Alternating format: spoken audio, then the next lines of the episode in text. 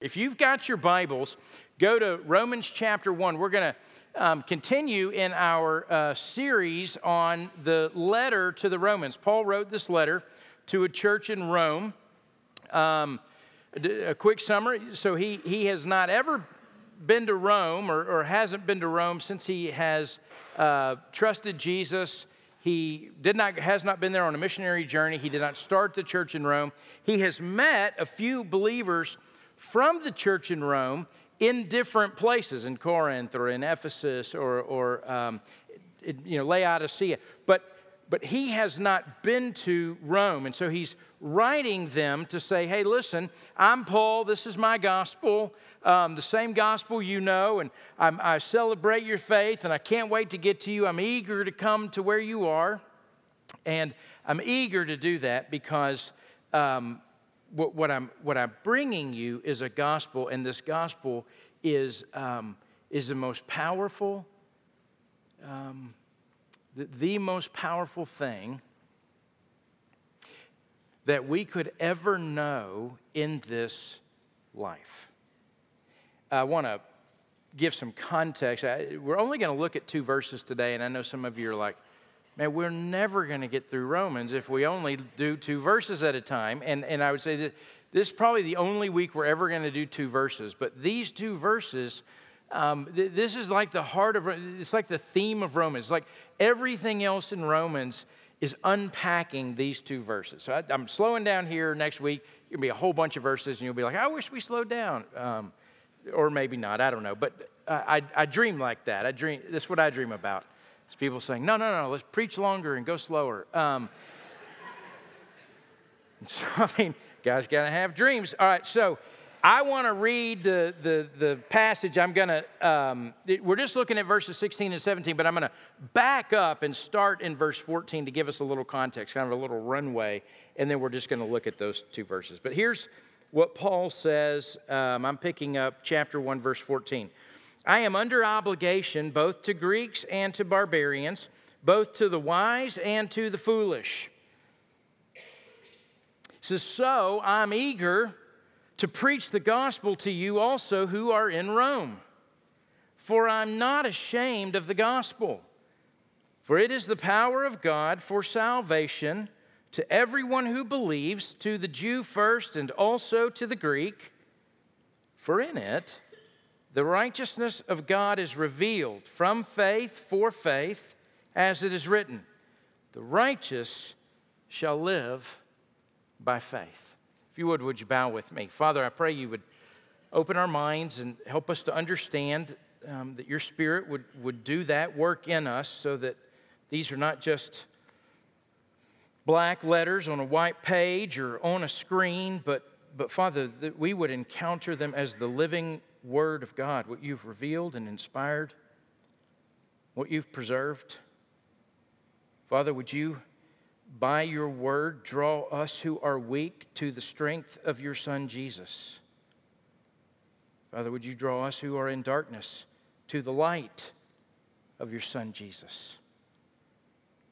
We are more dependent upon you than any of us in this room knows or can comprehend. But Father, would you, by your grace,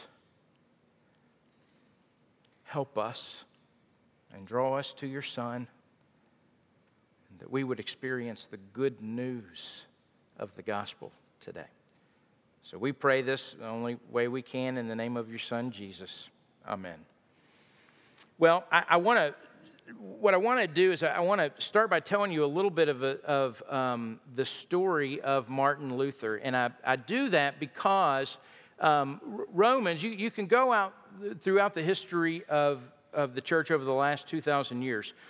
And you can, like we said a few weeks ago, you can point to significant times in church history and, and, Romans has been there. And so it is, um, Romans is the, is the letter um, through which uh, Augustine was reading in, in, chapter 13, and, and his, the scales fell off, and his eyes were opened, and he comes to faith in Jesus. And um, you, you, you can see that about um, Wesley, and you, you, can see that about, oh, uh, a handful of, of other significant uh, men in the history of the church and significant times in the church. But these two verses, Romans 16 and 17, are particularly significant because they are the verses through which Luther came to understand what the gospel really was. And Martin Luther in the 16th century, more, accurately, probably somewhere between 1515 and 1517, came to understand what God had done to, to afford or to, to bring about salvation into the world, of which he then uh, found himself partaking.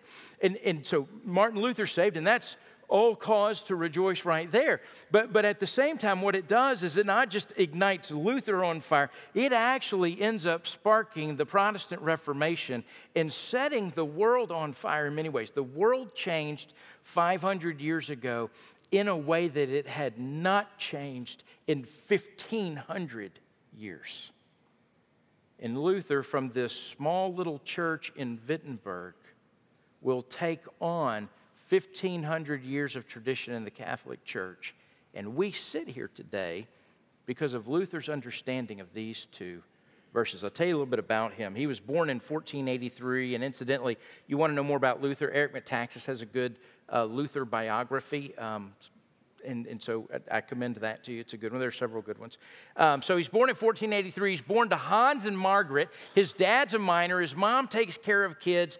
Um, he's born in Mansfield. Um, uh, well, no, he, he's born in uh, um, Eisleben. And then in, at age 14, he goes to Mansfield because he's going to go to this, um, it's called the Latin School. And it was a school that was a preparatory for law school. And so he goes at the age of 14 and he excels. He, he is a, he's a fantastic scholar. He has a great aptitude for the languages.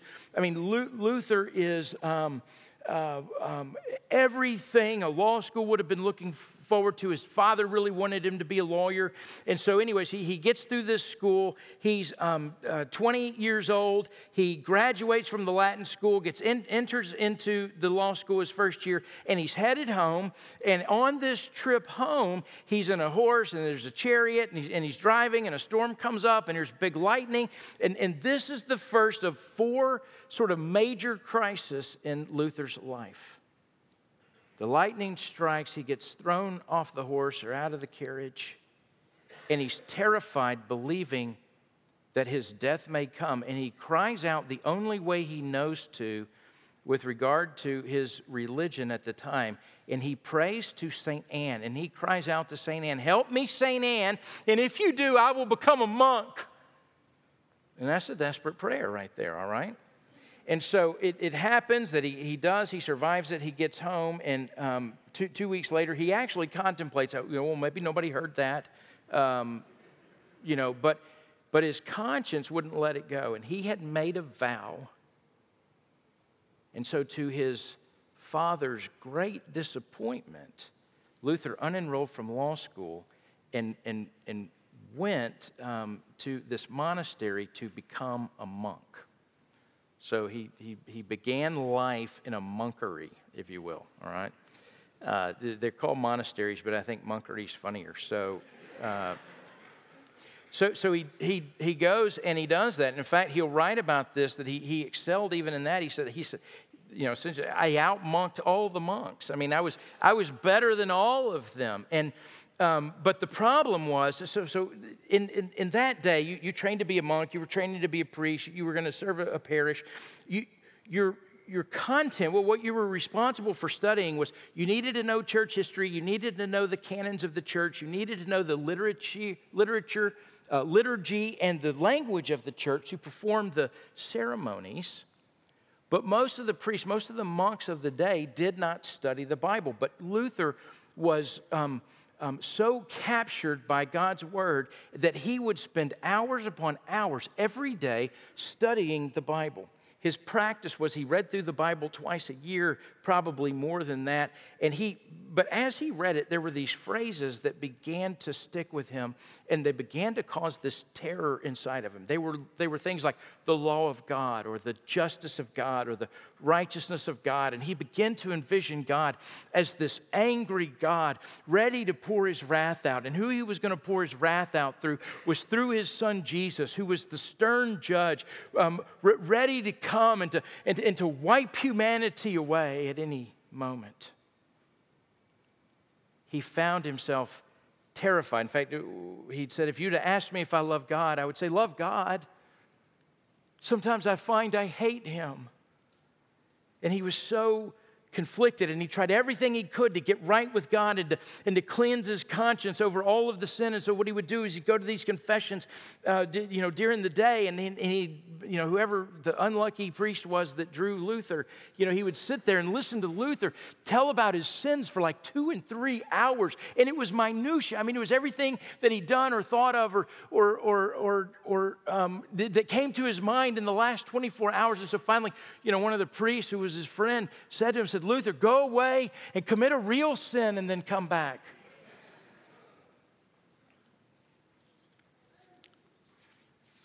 He would, he would take and injure himself and um, sleep with, uh, in the winter with no blanket to, to, to make himself cold. All of these things to try to cleanse his conscience, to try to prove to God that he truly was pious.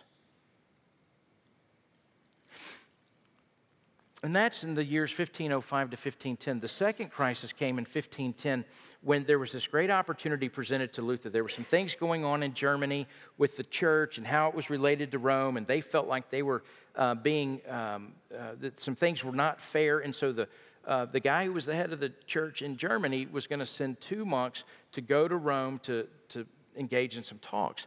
And so Luther was chosen to do that. And if you were a, a Christian of the time, and, and, particularly if you were a monk or training to be the priest, you, going to Rome would have been your lifelong journey uh, to make the pilgrimage to Rome because that is where they believed, the tradition told them, that Peter had started the church. Peter was the first pope. He was there in Rome, and, and, and Paul had been martyred in Rome. And in fact, there was this church, St. John's of the Lateran, which, if you've been to Rome, maybe you've been there, and they have these steps. And the steps are supposedly, as the legend goes, they were the steps that Jesus had stood on, had climbed to meet, um, to stand before Pontius Pilate in Jerusalem. And that in the fourth century, the soldiers had come and taken step by step all these steps over to Rome, and they had put it there at the, at the entrance, entranceway to this church cathedral. St. John Lateran.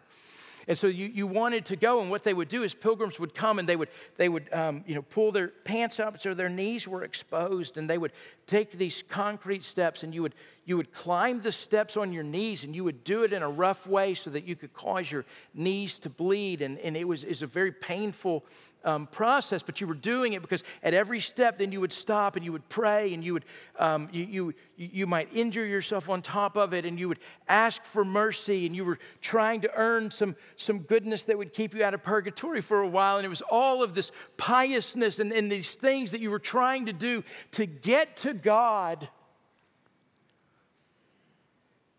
And Luther had been so excited about the trip, and he said it was the longest journey and the greatest disappointment of his life. He's halfway up the steps and his knees are bleeding and he's gone through all the motions, and two things happen. One, he begins to hear in his, it, the, the voice inside of his head, which he, he, he attributed to God the just shall live by faith, the just shall live by faith, the just shall live by faith. And at the same time, he's noticing all the other priests and monks and people serving the, the cathedral and the flippancy and irreverence in which they're doing it. And he doesn't even make it to the top. He just stands up, turns around, and says, Who can know if any of this is even real? So that's 1510. He goes back. In 1515, he goes back, he gets assigned to Wittenberg, and he begins to teach the Bible every day. In fact, Luther, um, this third crisis, was actually born out of his study of God's Word, but the teaching of God's Word. He would teach sometimes one, two, three times a day, as many as 15 to 18 times a week. His schedule was incredible. And he began to teach through the Psalms, and then he taught through Romans, and then he taught through Galatians, then he taught through Hebrews, and he went back to the Psalms. And it's somewhere in here between the Hebrews and the Psalms for the second time that Luther, um, it, it, it, the, the, the scriptures broke open to him.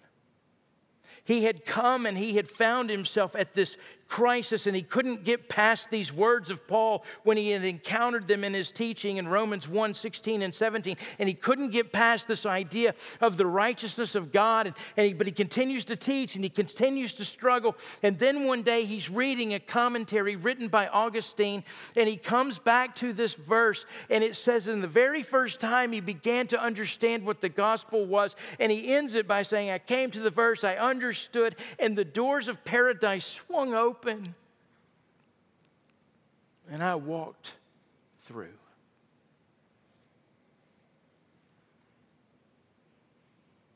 And the world began to change because of the power of God through the gospel in Martin Luther's life. And I want to tell you this morning that maybe you're here and you've never encountered the gospel. Maybe you've never believed that.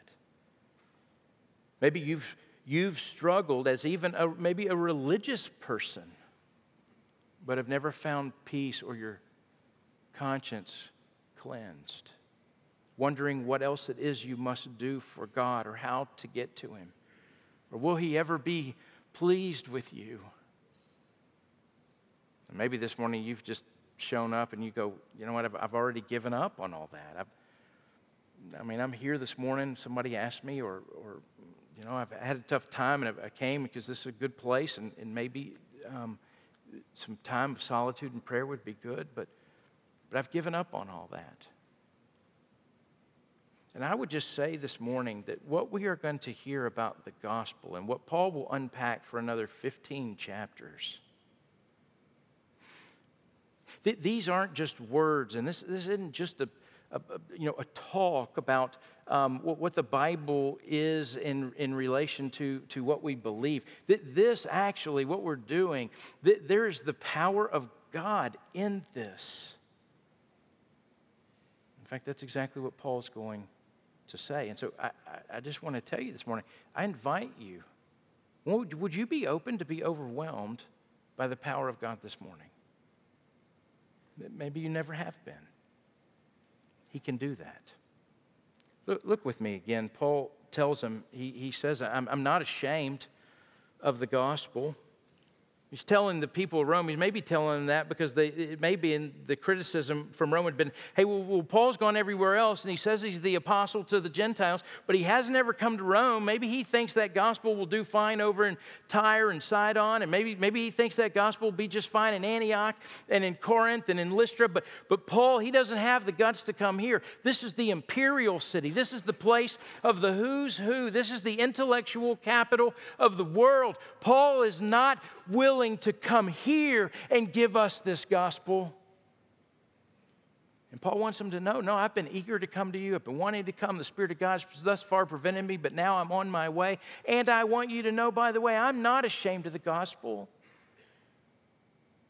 which is a fascinating, profound statement when you think about the relationship that Paul has had with the gospel in his life. If you, so we looked at it a couple weeks ago. You, he, he's saved on the road to Damascus. Jesus shows up. says, why are you persecuting me? And he face to face with Jesus, and he's converted and he's saved. And but but but after that, I want you to know. I mean, sometimes we have this idea that that Christianity. I mean, maybe we, we, we seemingly like we sell it this way. I mean, come to come to faith in Jesus, and, and all your dreams will come true um, you know, which like we'll roll out the red carpet and, you know, you get a, um, you come to faith and you'll get a, um, you know, a t-shirt w- w- um, with your church's name on it. And uh, then you, you get to be in a, um, a small group that's super satisfying because all the couples are really awesome and nobody has any problems. And you do small group for 50 years and vacation with your grandchildren.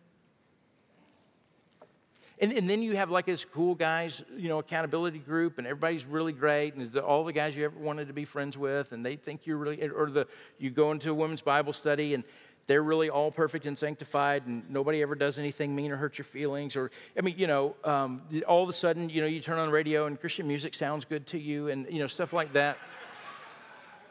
I mean, some of I'm not saying it's not good. I mean, some of it really is, but then all the other stuff sounds good to you as well. and, you know, just like, man, you, you know, and you get to be in the Dave Ramsey Club and all your finances work out, and just, I mean, everything's just really great.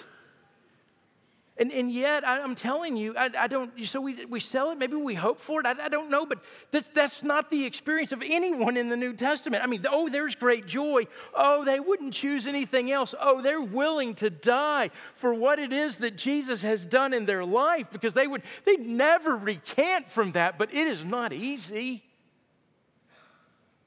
I mean, so Paul, he's, he's saved and he goes back to Jerusalem. He can't wait to tell the disciples. And they're like, whoa, get away, man. We, we're scared of you. So he's shunned there. He's feared in, in Jerusalem. He gets mobbed in Athens. He's called simple and stupid. And in Lystra, he's stoned and left for dead. And, and he's chased out of Thessalonica, had to be smuggled out of Berea. In Philippi, in Philippi, they beat him with rods. Yet Paul says, I'm not, I'm not ashamed of that. I'm not ashamed of the gospel. I may have been shamed because of the gospel, but I am not ashamed of the gospel. And then he calls it the gospel. And the gospel simply means it's good news. It, it, it's, it's, it's something that you shout about. It's not something you, you, you talk politely about at, at, at, you know, over, over a cup of tea. It, it's something you, you get worked up about. I mean, it's like I remember when my, my, my first daughter was born, uh, Maggie, and I mean, she, she's born, and we come out to the waiting room, and it's like, she's here, Maggie's here, you know, and everybody starts doing you know, line dancing and all that stuff. I mean, it's something to get excited about because it's good news.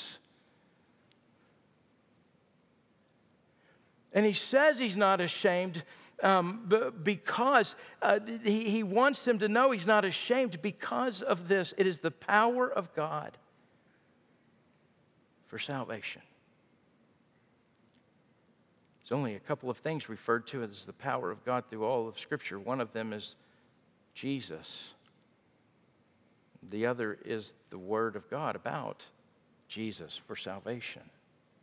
It's the power of God. It's the word that later, way later in history, we'll get the word dynamite from in our language, dunamis. But so sometimes you hear people say, yeah, was, but you know, the, the, the gospel is like a dynamite and, and, it blows everything up. And it's like, well, no, he, they wouldn't, didn't know anything about dynamite back then.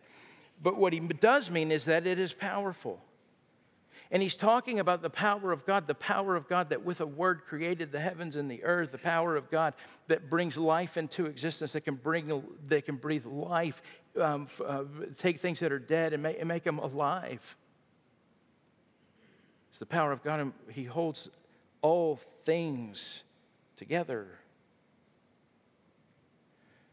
And, and of all the things that are the power of God, this, this, this has the possibility to bring men and women who are spiritually dead to spiritual life. It is dynamic, it is at, it is at work, it gets in you, and it changes you. You, you don't, and when you encounter the gospel, you don't just encounter words. You're not just encountering a proposition. You're not just encountering a set of truths, although you are encountering all those things. But more than all of that, you are encountering a person, a powerful person, the most powerful ever through Jesus, his son. He comes the power of God for salvation in this word salvation, it is simple. It means to save. And then, and then the way that it's used, all these different ways, the nouns used several ways, the verbs used several ways in, in, in, various tenses. It means that, you know, that, that right now you can be saved from the penalty of sin. That, you know, if the wages of sin are death, as Paul's going to say, um, that you, you, you've sinned, you've rebelled. What you have earned, you've earned death and judgment. But the gospel comes along and says, no, no, no. You can actually have something else. You can be set free. You can be rescued from, you can be saved from the penalty of sin. Salvation is also used in a way to talk about not just salvation in the present or salvation is something that's happened in the past, but, but salvation, the ongoing salvation, the thing that's happening now and will continue to happen. Your sanctification, not just the pre- the, the penalty of sin, but now you can be saved from the power of sin by the presence of the Holy Spirit. You can walk not in your flesh, but in the Spirit.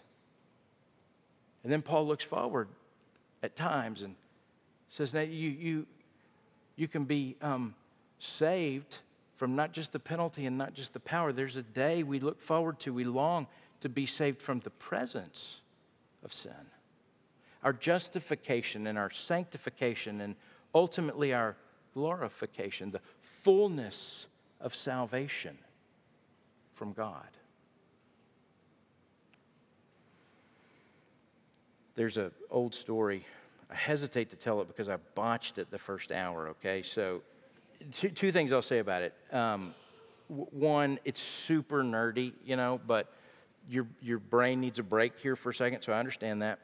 Um, but two, um, so, and, and so if you have to tell people what you're illustrating, that's probably not great. So, but I'm talking about the, the language to be saved. And there's an old story um, about, so the Salvation Army started over in London uh, in the, in the 1800s, uh, and um, the way they used to do it, and, and, really it set the pace for how tent revivals and even this deal um, this, this festival that we're doing that um, October 5th and 6th that's coming up in a couple of months. Even this deal, this Luis Palau deal that 350 churches are coming together and we're going to invite friends to and all that stuff. Even this, it, it, it finds its history from back here. And what they used to do, Salvation Army, is they would, somebody would, you know, they'd have several people stand up and they'd tell their testimony about how they were saved and how they encountered the power of God, you know, the gospel and the power of God for salvation, and they'd tell the story. And then somebody would get up and they would, they would open God's word and they would read and they would make a gospel presentation. And then what they would do is the Salvation Army, they'd train their people and they would go out and they would begin to strike up conversations. And sometimes you'd have the, the people, they would look and say, okay, well, that, that person looks, you know, particularly sinful, so I'll go to him and, and ask him if they can be saved. So there's this new gal, the story goes, and she's new to the Salvation Army, and this is her first gig, and she looks at the back of the crowd um, they'd all be standing. And there was a guy in clerical robes, um, Anglican priest. So she thinks, well, that guy probably needs the gospel. So she goes to him. She says, Sir, are you saved? And so then the guy looks at her in sweet fatherly tone and he says, Well, in, in what sense do you mean? And then he says, Do you mean esothane, sothais, sesosmenos, sozomenos? And she looked at him extremely puzzled because now he's literally speaking Greek. And he begins to give her a course on Pauline theology. You're saved in the past? Is that what you mean? Have I been saved and the effects are continuing in the present time? Has it been saved? Are you talking about being saved now in the present time? Or are you talking about the hope of being saved in the future?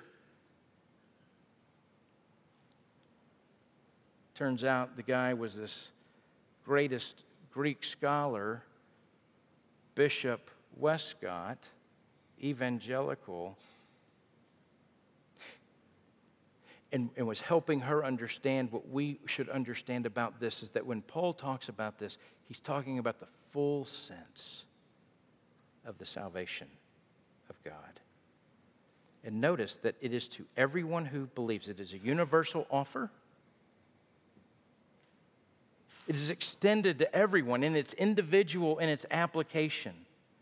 Everyone who believes, everyone who believes. It is the first explicit statement of how we receive the gospel. This power comes to us as we believe. Notice, Paul, there's boundaries and it is doesn't have any bound, is, is boundaryless on the other side. It's, it's to everyone, but to everyone who believes. To the Jew first, and then the Gentile. We'll talk more about that later in Romans, but it's talking chronologically there. And he says all of this I'm not ashamed because it's the power of God for salvation to everyone who believes. And why is it? Why is the gospel the power of God unto salvation to everyone that believes? And he explains it beginning in verse 17. It's because the righteousness of God gets revealed. In other words, the gospel is the power of God for salvation to all that believe, because when we do, we receive a righteousness of God. Now, what this simply means, in fact, Paul will talk righteousness all in Romans more than any other place in others' writings and more than any other place in all the Bible. It is really the heart and soul of Romans and the heart and soul of God's Word is what does it mean that, that God would reveal His righteousness to us in a way that we could receive it? You see, the, the righteousness of God, what you talk about is you talk about the righteousness and you think of the justice of God and the fairness of God and the perfection of God, the beauty of God, the glory of God, the holiness of God. It is everything that God is and that we're not. And to stand in God's presence, to be in God's presence, we have, we have to have the righteousness of God to be in His presence. And it's not like, you know, our unrighteousness or our sins going to stain him or get him dirty. That's not it. It's we can't literally survive in his presence without righteousness. And righteousness is communicated to us as God's divine standard. It's like this is what's acceptable. This is the holy divine standard of what's acceptable. Jesus sums it up in Matthew chapter 22 when he says, Here it is, if you want it. And somebody said, Well, what's the greatest commandment? He said, Well, here, this sums up everything. Love the Lord your God with all your heart and all your soul and all your strength. And the second one's like it love your neighbor as yourself. And, and I would just say this morning that if somehow you're counting on yourself or you're thinking you can save yourself or you're trying to get to God or please God, this is the ultimate standard. And what Jesus means is listen, love the Lord your God with all your heart and with all your soul and with all your mind and with all your strength, and that you haven't faltered from that for one second since the day you took your very first breath. And that you have so perfectly in deed and motive and thought loved him and your neighbor as yourself. So I don't know about you. I don't, I don't want to stand up and give an account for I don't want to know my grade on that. But I can tell you what it's not. It's not a hundred. It's not perfect. What's the requirement for being saved? You have to have the righteousness that God has. And none of us do. The gospel, reason it becomes good news is what we discover is that what God demands of you, He gives you. And it is received by faith. Here's what Luther ended up saying about verse 17. He said, I have been captivated with an extraordinary ardor for understanding Paul in the epistle to the Romans, but a single word in chapter 1, verse 17, in it the righteousness of God is revealed, stood in my way. For I hated that word righteousness of God, which I had been taught to understand is the righteousness with which God punishes the unrighteous sinner. Thus I raged with a fierce and troubled conscience. Nevertheless, I beat persistently upon Paul at Romans 1:17, most ardently desiring to know what St. Paul wanted. And at last, by the mercy of God, meditating day and night, I gave heed to the context of the words, namely, it is the righteousness of God is in it, the righteousness of God is revealed, as it is written, He who through faith is righteous shall live. There I began to understand that the righteousness of God is righteousness with which the merciful God justifies us by faith. And here I felt that I was altogether born again and had entered paradise itself through open gates. I began to see that God revealing his righteousness was not a terror or danger to me, it was his great mercy because he reveals it through the gospel. Now, in chapter 3, we get to see more and more of what Paul will unpack about this. But here's how Luther was thinking about life with God. And I think it's un- I think it's the natural way for us to think, and I think probably so many of us in this room default to this way of thinking about righteousness. And it was what tripped Luther up. And, and, the, and the idea is this is that so we, we say, okay, we must have some degree of righteousness. Everybody's got a degree of righteousness. There's one guy that's got 20%, and one guy's got 50% righteousness, another guy's got 80%. You know, one's like a convict, and the other's, you know, just a regular old moral guy and you know the other one's like a real religious guy and and, and so what happens is is that you know the the the, the the guy with only 20% comes to God and says, Well, you know, I haven't done so well. I mean, I got like 20% righteousness, God. I, I mean, I need some big help here. I, I need 80%. And I got my I got my little 20%. I mean, and I've done that, but if you give me the 80%, and so that guy calls the 80% grace. Well, then you got the 50 50 guy, and he's, you know, 50% righteousness, he's pretty moral he thinks, you know, not so bad. You know, half the people are worse than me, half the people are better than me. God, I, listen, I've come halfway. If you got, if you can meet me halfway here, and that grace is what makes up the rest of it, you know, that I just, I just didn't get to. Or the 80%, the one that says, look, I've done everything I can, and I've, listen, I've, I've, I've tried to knock off all the stuff that I can do in my life and I've gotten to 80%, but God, I just, I'm going to need your help for the last bit to get me over the line.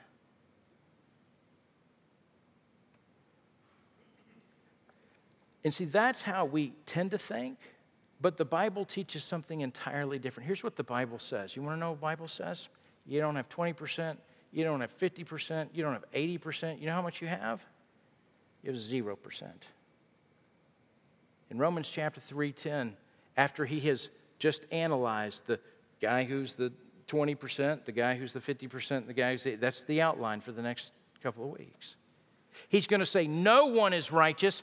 No, not one. In fact, the Old Testament will say about us your righteousness, your good deeds, your efforts, everything you're doing to try to please God, it is a filthy rag. You don't have it, and you never will. Because the only things that can be done that are righteous, the only good things that can come are the, are the things that proceed out of faith. You cannot serve and love a triune God without the faith to do it. In fact, Paul will say it in Romans 14 23 anything that does not proceed from faith is sin. See, we just thought it was the bad stuff we did. It's all the stuff we do that doesn't come from faith. And how can you have faith unless the gospel is presented? So the power of God comes upon you to believe. Right standing with God has nothing to do with what we're, we bring to the table. It has nothing to do with our effort. It has nothing to do with our goodness or our, our, our stability or our loyalty or any of those things. It has everything and only to do with what God has revealed and given to us to be received by faith. There's a old baseball card. Um, it's one of those future stars baseball cards where they would come out at the beginning of a season. They got three players on them. I'll tell you about one that's worth a thousand dollars. Um, the the first guy on there is a guy named Jeff Schneider. He was a pitcher in the major leagues, only pitched one year, only pitched in 11 games, gave up 13 earned runs in those 11 games. And if you don't know baseball, that's bad. The second guy is a name, guy named Bobby Bonner. He played for four years, had um, uh, 11 um, uh, hits in, in four years, and no home runs. And, and also, if you don't know baseball, that's bad. But there's a third guy on this, on this um, card. He's a guy who ended up playing for 21 years for the Baltimore Orioles, appeared in over 3,000 games, came to bat 11,500 times, over 3,100 runs batted in. Uh, I mean, uh, hits, 431 home runs, over almost 1,700 runs uh, batted in, and, and his name's Cal Ripken Jr and that's why the card's worth a thousand bucks. And it would be ridiculous if you met Jeff Schneider and said, "Hey, Jeff, what do you do?" He said, well, I do, "What I do now doesn't matter." But did you know my baseball card's worth a thousand dollars? Be like Jeff. Cal Ripken's baseball card's worth a thousand dollars, and you happen to be on it. but you did nothing to contribute to the value. In fact, it just probably it'd probably be worth more if you weren't on there. And I'm sorry if somehow Jeff Schneider's here this morning. Um, but I mean, that's it. We don't bring anything. Our value, our worth, everything we are, our ability to stand before God in the righteousness He requires comes only through the gospel, through what it is that Jesus has done. Because what God demands, He has given to us to be received by faith. And that's what He says for faith The faith. It's faith from the beginning to the end. And there's never a point in your life that you will not need faith. I, I want to reiterate that. You will not get old enough, mature enough, studied enough, degreed enough, um, ho- holy enough, uh, special enough. You, you will never in this life walk one step in which you are not required to walk in faith. You'll never come to a place where I empirically understand everything. I am done with faith. It has been nice and hang it on the wall. God will always draw you further than your knowledge of Him so that you are dependent upon Him. And that is the joy and excitement of living the Christian life by faith, received in faith, and lived out in faith. And the truth is, this is offensive. This whole gospel is offensive.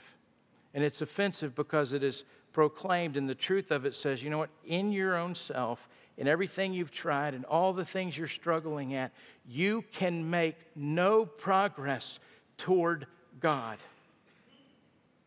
Where every religion in the world would say, listen, you do this. Every guru in the history of the world, do this and you can get to God. Live this way and you can get to God. This is how you're supposed to live, and then you will find God. Christianity comes and says, nope, nothing you do matters. You can't get there. But let me tell you about everything He's done so that you can stand with Him. That's the gospel. And coming to the place of knowing you can't earn it, merit it, work for it. It can only be received by faith, or you are lost. You remain lost in your sin. Well, he says, the righteous shall live by faith. He's quoting Habakkuk because he knows undoubtedly people will be like, Paul, you can't say that. And he'll say, Yes, I can say that because Habakkuk said that. And when you study Habakkuk, you find out uh, he gets that from Abraham in, in uh, Genesis 15, 6, and then you realize this isn't Paul's theology. It's, it, it goes all the way back to Abraham, and it's Moses' theology, and it's David's theology, and it's the prophet's theology, and it's Jesus' theology, and it's the apostles' theology. And guess what? It's the theology and doctrine here at Bethel Bible Church. God has done it all to be received by faith in Jesus. One writer calls faith the, the, the hand of the heart that receives what God is giving. It's important to realize much more is promised than just forgiveness. If it's just forgiveness, then your, your, your slate is wiped clean, and now you, you go and you, you, you try to fill it up with good. But no, no, that's not it. Not only have you been declared righteous, you've been um, given the righteousness of Jesus Paul says that you're, you're more than just pardoned and released. Left to your own devices to make your way in this world, he comes and says, No, you've been taken off death row, and now you've been clothed in the perfection of Jesus, and that is how you now are seen.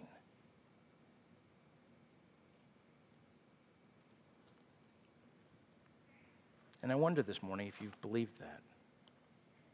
I'll tell you about the last major crisis of Luther's life. It happens in 1520. And um, in the intervening time, there, what has happened is around 1517, there's a guy. So Pope Leo's um, on the, he's the Pope in Rome, and he wants to remodel uh, the um, uh, uh, St. Peter's uh, Basilica and this is when Michelangelo is going to paint the murals, all, all of these things. But he needs some serious cash to do that. So they come up with this marketing strategy to decide okay, well, this has been this thing out here called indulgences that we've you know utilized for some pious people but maybe we could market that exploit it and, and send a guy who's our best preacher out to raise money. And so they sent a guy named tetzel and he ends up being in germany for a while. He's going from town to town and he's telling everybody hey listen i i can shorten your stay in purgatory. I can get your mom out of purgatory. I can get your granddad out of purgatory all you got to do, you can buy these indulgences, and these indulgences are free passes. And he would say things like, when every time a, um, a coin in the coffer rings, a soul in purgatory springs. He was a good alliterator. And um, so, but because of this, it, it, it upset Luther so terribly. And so, in a fit, he sits down and he writes what now we know as the 95 Theses. He goes and he nails it to the door at Wittenberg, or at least that's the, that's the story. And, um, but he'd, he'd written them in Latin, and, and his students, who they loved Luther, they took it, they uh, took it off the door, they translated it into German, took it to the printing press, and by uh, three weeks' time, it had spread all over Germany. And then a few weeks after that, it lands in Rome. And Luther finds himself in a terrible mess. And so he begins to write more and write more and defend his theology, which he's sure the Pope is going to agree with, but he doesn't. And in 1520, what they do is they declare Luther a heretic. They ask him to come and stand trial. He has to go in hiding. And then 1521, uh, there is this thing called the Diet of Worms, but it sounds much differently when you do it with a German accent. And it's this council convened. It's like a, it's like a, uh, it's like a trial and he's going to stand up before the Pope. And what the Pope wants to hear and only wants to hear is that Luther, you're going to recant these things that you're saying. You're going to disavow them. You're going to say they are not true because what Luther had said is you can't earn your way to heaven and you can't earn anything by buying indulgences. You are wholly dependent upon the righteousness of God that has come through the gospel. What is the power of God? It is in the Son, Jesus, and it can only be received.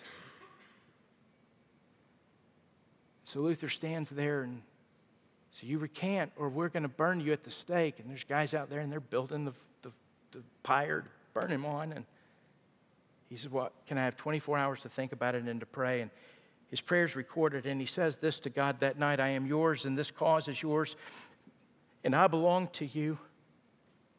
Give me the courage to stand and help me be prepared to lay down my life for your truth. Oh God, send help. And in a fitful night, as he wrestles all night long, he comes, is marched into a full room, and he stands before his accusers, demanding he recant. And he says this, or some version of it Unless I am convinced by the sacred scriptures and plain conscience, I cannot recant. My conscience is held captive to the Word of God. Here I stand. I can do no other. God help me. And I'll tell you, by God's grace, this commotion takes place. Luther ends up being kidnapped by friends, taken, hidden out in the attic of a castle for um, s- several years, enough time for him to be able to take the Greek and the Hebrew and translate the scriptures into German language for the very first time so that men and women, just like you, just like me, we are able to have the, the Bible in our language so that we can read it, so that we can encounter the gospel. We can understand that it is the power of God for salvation to everyone who would believe because we're in it. The righteousness of God is revealed, ready to be received by faith. This set the world ablaze. The gospel spread everywhere. We are the products of that this morning. And I would say, if you're here and that you hadn't experienced the power of God for salvation, you, you, you don't know that yet. You, you, you haven't come to the place of going, okay, you know what? I give. I, I, I can only come into the presence of God by receiving what He has given. You can do that this morning. Uh, this has not passed you by. You can this morning, right where you sit, with the simple words of, I believe. I believe this. Love for you to tell somebody about it. On the other side, we'll have elders just outside that door, as Johnny said. We'd love to pray with you. But, but don't leave this morning without responding to God's Spirit if He's working in you. I'm glad you're here. I look forward to this study. I can't wait more and more of what Paul says and unpacks this amazing statement in Romans 1 16 and 17. If you would, would you bow with me and let's pray? Father, thanks for the time we've had this morning. Pray you do what only you can do, that the gospel would be clear and heard. And Father, the truth of who your Son is and what he's done for our salvation would be received so that we could be clothed with your righteousness, become sons and daughters of the living God, be indwelt by your Spirit, and know the joy of the salvation that you have afforded us. Father, only you can, and so we ask the only way we can. In the name of your Son, Jesus, and by the power